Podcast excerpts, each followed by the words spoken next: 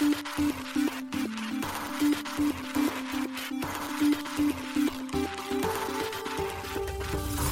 しい経済ニュース。この番組では現当社のメディア新しい経済が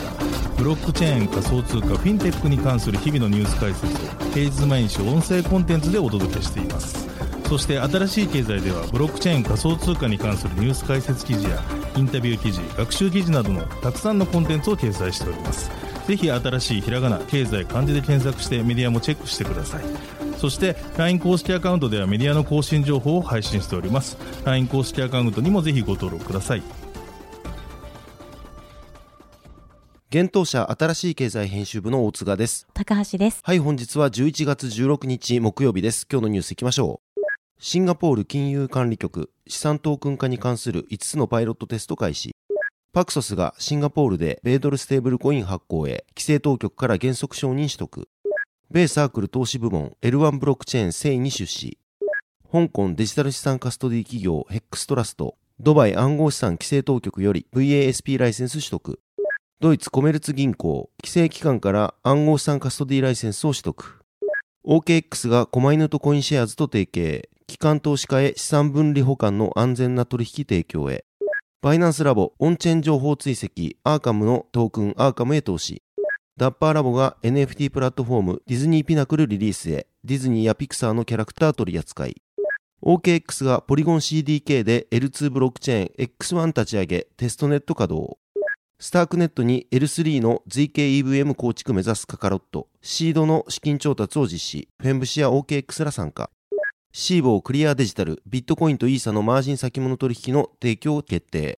一つ目のニュースは、シンガポール金融管理局資産トークン化に関する5つのパイロットテスト開始というニュースです。シンガポール金融管理局 MAS が資産トークン化に関する様々なユースケースを探るため、5つの業界でのパイロットテストを開始したと11月15日発表しました。発表によれば、同テストは MAS の官民連携イニシアチブ、プロジェクトガーディアンのもと、上場、流通、取引、決済、資産の5つの分野のサービスに関して行われるといいます。なお、プロジェクトガーディアンとは MAS が昨年5月より推進するプロジェクトです。ホールセールの資金調達市場の効率化と流動性向上を目的としたトークン化債券、預金の機関投資家間での取引可能性などを検討しています。同テストには、プロジェクトガーディアンに参加する15の金融機関から複数の大手金融サービス企業らが協力するといいます。具体的な取り組みとして、シティ、ティーロープライス、アソシエイツ、フィデリティインターナショナルは、2国間のデジタル資産取引の仕組みをテストしており、デジタル資産取引のリアルタイムの取引後報告と分析を模索しているといいます。また、BNY メロンと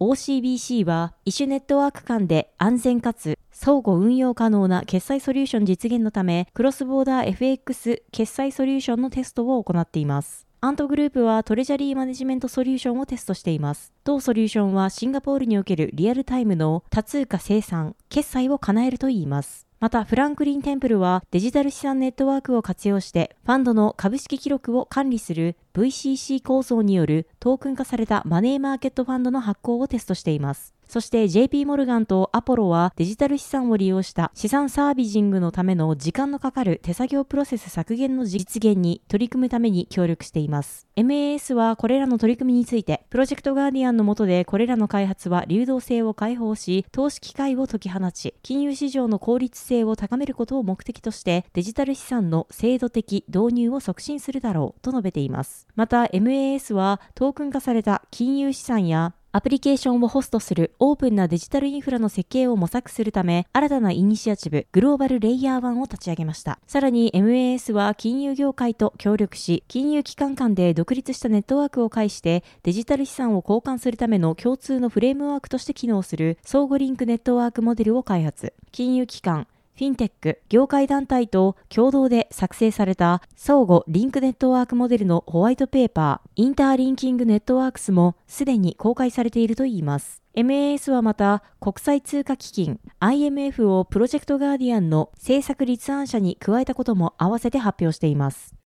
続いてのニュースは、パクソスが MAS から原則承認を取得というニュースです。企業向けブロックチェーンインフラ提供やステーブルコイン発行を行うパクソスが、シンガポールで米ドルステーブルコイン発行に向け準備を進めています。パクソスは同社シンガポール法人のパクソスデジタルシンガポールがシンガポール金融管理局 MAS から原則承認 IPA を取得したことを11月15日に発表しています。同シンガポール法人は完全承認を受け次第企業顧客と提携し、同国の新たな規制枠組みに準拠した米ドル裏付けのステーブルコインを発行するとしています。パクソスの戦略責任者であるウォルター・ヘザート氏は次のようにコメントしています。米ドルに対する世界的な需要はかつてないほど高まっているが、米国外の消費者が安全、確実かつ規制上の保護の下でドルを入手することは依然として難しい。今回の MAS からの原則的な承認により、パクソスは規制されたプラットフォームを世界中のより多くのユーザーザーに提供できるようになるとコメントしています。MAS は今年8月、ステーブルコインに関する最終的な規制枠組みを発表していました。この枠組みは同国で発行されるシンガポールドルもしくは G10 通貨にペッグされる単一通貨ステーブルコインに適用されるれるということでした。なお、パクソスでは、米ドル連動のパックスドル、USDP、金連動のパックスゴールド、PAXG、米決済大手ペイパルの米ドル連動のペイパル USD、PYUSD といったステーブルコインを発行しています。また、パクソスでは大手暗号資産取引所バイナンスの米ドルステーブルコインバイナンス US ドルも取り扱っていますが、現在は発行を行っていません。これについてはパクソスが今年2月13日に NYDFS から BUSD の発行停止命令を受け、NYDFS の指示に従い2月21日をもって BUSD の新規発行を停止し、BUSD に関するバイナンスとの関係性も解消すると表明したためです。ちなみに BUSD の償還や準備金の管理はパクソスで継続中ですが、償還は24年2月までが目処となっています。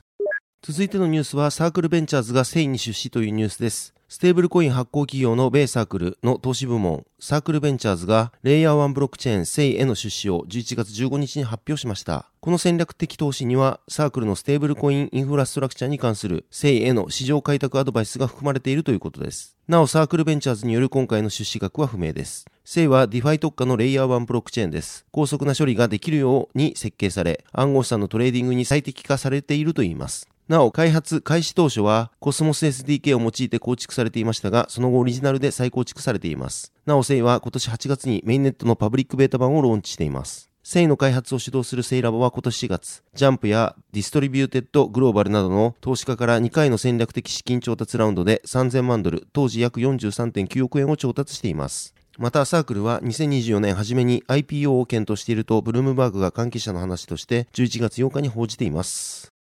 続いてのニュースは、香港デジタル資産カストディ企業、ヘックストラスト、ドバイ暗号資産規制当局より VASP ライセンス取得というニュースです。香港のデジタル資産カストディ企業のヘックストラストがドバイ首長国の規制当局であるドバイ暗号資産規制機関 VARA から完全な暗号資産サービスプロバイダー VASP ライセンスを得たと11月15日発表しました。ヘックストラストは今年2月 MVP 運用ライセンスを取得しています。今回の VASP ライセンスの完全取得は VARA のライセンス取得プロセスの最終段階でした。ヘックストラストは今回の取得によりドバイの機関投資家及びプロ投資家らに暗号資産カストディアルサービスを提供できるようになりました。ヘヘックストラストのミーナ地域ディレクターであるフィリッポ・ブッツィ氏は、ヘックストラストは中東への進出に全力を注いでおり、この地域の先進的な規制、歓迎する政府、活発な暗号資産エコシステムからデジタル資産の成長に大きな可能性を見出していると述べています。ヘックストラストは現在、香港、シンガポール、ベトナム、ドバイ、フランス、イタリアにオフィスを構えています。ヘックストラストは7月、フランスでデジタル資産カストディサービスを提供するための規制認可を受けており、ヨーロッパでのサービス拡大を目指していました。ドバイにおけるカストディアンの他社動向としては、カストディサービスを提供するコマイヌが8月22日に MVP ライセンスを完全取得し、VARA から MVP ライセンスの認可を受けた初の機関投資家向けデジタル資産カストディアンとなっています。MVP ライセンスはドバイにおける暗号資産に関するサービス提供を行うにあたり取得すべき免許です。同ライセンスには3段階のプロセスがあり、暫定承認ライセンスから始まり、準備ライセンスに続き、運用ライセンスで最終となります。また、各ライセンス取得にあたり、事前登録も必要となります。なお、暗号資産の活動ライセンスとしては、7つの区分が規制対象となっています。これには、アドバイザリー、ブローカーディーラー、カストディ、交換業、レンディング、移転決済、管理投資サービスがあります。続いてのニュースは、ドイツコメルツ銀行、規制機関から暗号資産カストディーライセンスを取得というニュースです。コメルツ銀行がドイツの金融規制当局である連邦金融監督庁、バフィンから暗号資産のカストディライセンスを取得したと11月15日発表しました。発表によれば、ドイツのフルサービス銀行として同ライセンスを取得したのはコメルツ銀行が初の事例だといいます。コメルツ銀行は同ライセンス取得により暗号資産に重点を置いた幅広いデジタル資産サービスを構築できるようになりました。同行はブロックチェーンに基づく暗号資産のカストディサービスを提供しながらユーザーであるる機関投資家をサポートするため規則に沿った安全性の高いプラットフォーム設立を目指すとのことです。コメルツ銀行の最高執行責任者であるヨルグ・オリビエ・デル・カスティーニョ・シュルツ氏はライセンス取得は最新のテクノロジーとイノベーションの適用に対する当社の継続的なコミットメントを浮き彫りにするものであり、デジタル資産の分野でお客様をサポートするための基盤を形成するものだとコメントしています。ドイツではコメルツ銀行以外の銀行もカストディサービス提供へ向けた動きを進めています。ドイツメガバンクのドイツ銀行は9月、スイスの機関投資家向けカストディアンインフラ提供のトーラスと提携し、顧客へのカストディオプション提供を目指すことが報じられました。法人や機関投資家向けに様々な種類のデジタル資産に対応したデジタル資産カストディサービスを開発する計画だといいます。なお、ドイツ銀行も今年6月、バフィンへデジタル資産のカストディライセンスを申請しています。ドイツで資産規模第3位の銀行である DZ 銀行は11月、ブロックチェーン基盤のデジタルカストディープラットフォームを機関投資家向けに提供開始したことを発表しています。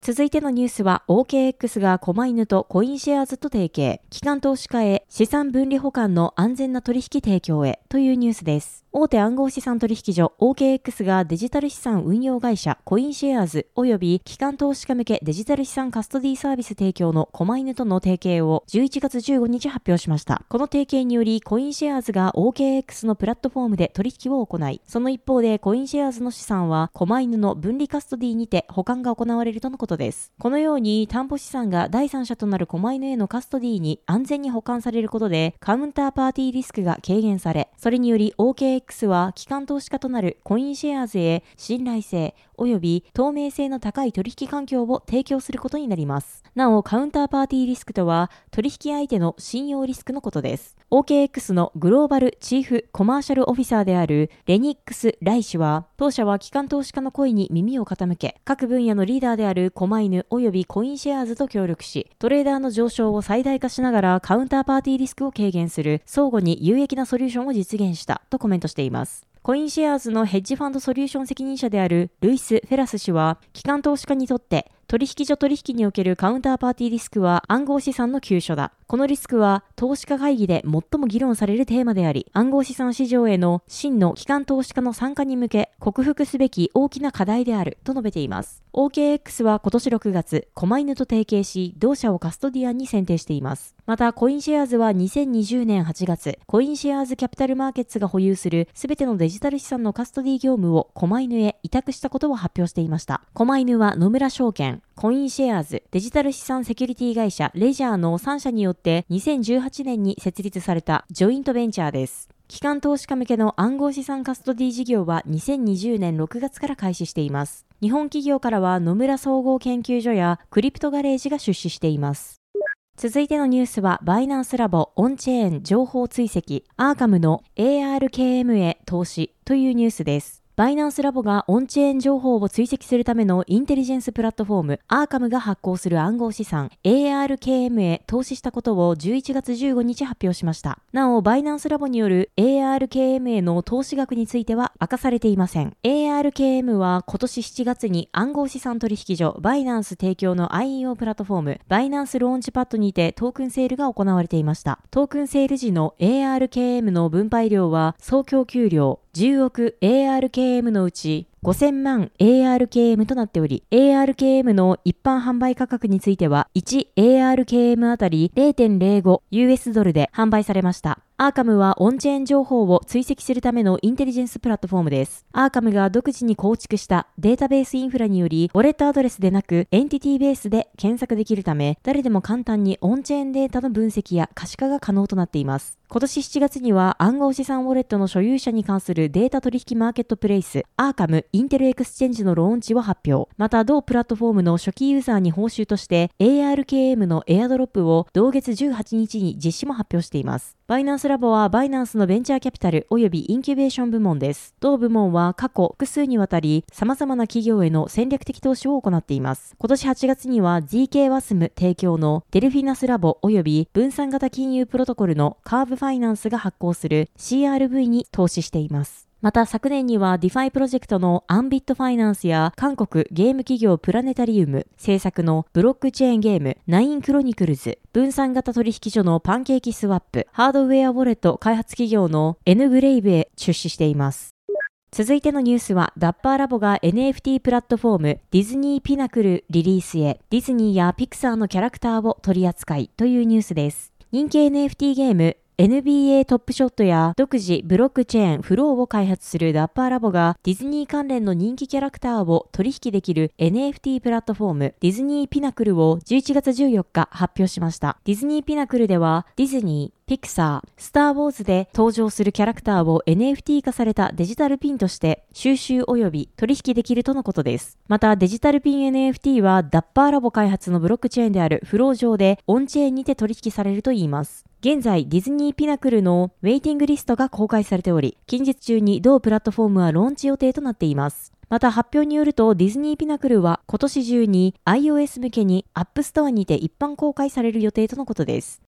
続いてのニュースは OKX がポリゴン CDK でレイヤー2ブロックチェーン X1 立ち上げテストネット稼働というニュースです。中国拠点の大手暗号資産取引所 OKX がレイヤー2ブロックチェーン X1 のテストネット立ち上げを11月14日に発表しました。同チェーンはポリゴンラボ提供のレイヤー2ブロックチェーン開発キットポリゴン CDK を用いて構築されているといいます。X1 はイーサリアムを基盤にするゼロ知識証明を採用したレイヤー2ネットワークです。ポリゴン CDK を使用しているため、今後、ポリゴン CDK エコシステム内のブロックチェーンとの相互運用ネットワークに統合する可能性があるとのことです。また OKX によると X1 は OKX の新しいネイティブネットワークになる予定であり、ネットワークのガス代などに使用されるネイティブトークンには OKX が発行する OKB が使用されるといいます。OKX はすでに X1 のウェブサイトを公開しています。そのウェブサイトに公開されているロードマップによると、X1 は2024年の第1四半期にテストネットからメインネットに移行し、分散型アプリケーションの展開を開始するとのことです。OKX 最高イノベーション責任者のジェイソン・ラウ氏が、X1 はユーザーを教育し、オンチェーン及び Web3 の世界に導くという当社の取り組みの重要な柱になります。このスケーラブルでアクセスしやすいネットワークは、X1 をベースに構築して、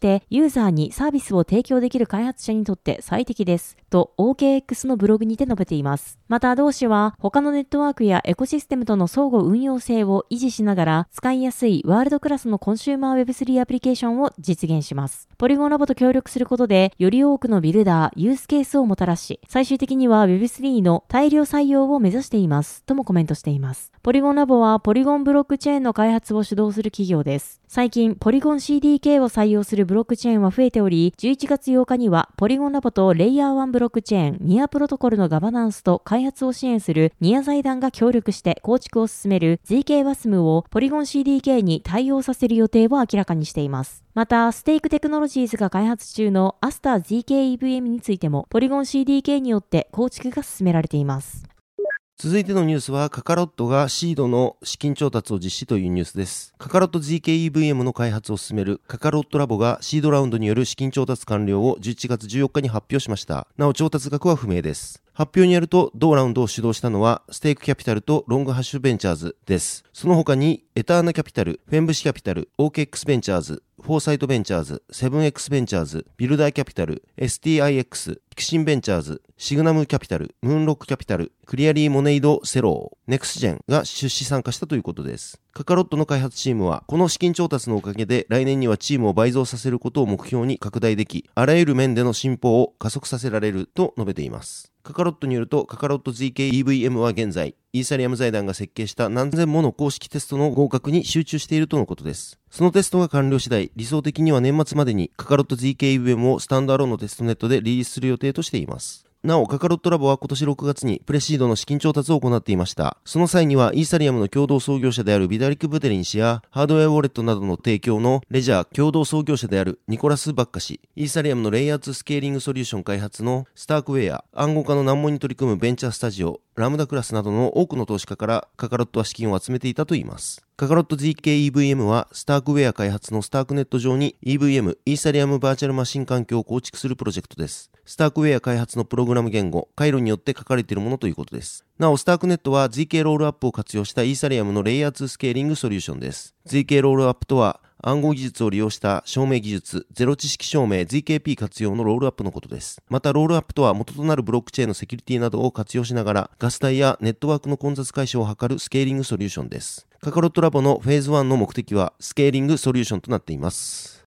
続いてのニュースは、シーボークリアデジタルが BTC とイーサのマージン先物提供へというニュースです。シーボーグローバルマーケッツの関連会社、シーボークリアデジタルが、ビットコインとイーサリアムのマージン先物取引の開始予定を11月13日に発表しました。2024年1月11日より提供を開始するということです。これにより同社は米国規制下において初めて単一のプラットフォームで現物取引とレバレッジ取引を提供することになるといいます。シーボグローバルマーケッツは、米大手デリバティブ取引所のシカゴオプション取引所を運営する企業です。また、シーボクリアの親会社、シーボデジタルエクスチェンジは、米国商品先物取引委員会 CFTC に指定契約市場として登録されています。シーボクリアデジタルは今年6月、CFTC よりマージン先物取引を含む商品提供の拡大に必要な認可を取得していました。発表によると今回のマージン先物取引開始に際して B2C2、ブロックフィルズ、CQG、カンバーランド DRW、ジャンプトレーディンググループ、マーレックス、ストーン X フィナンシャル、タロス、テイスティトレード、トレーディングテクノロジーズ、ウェドブッシュといった企業がサポート予定ということです。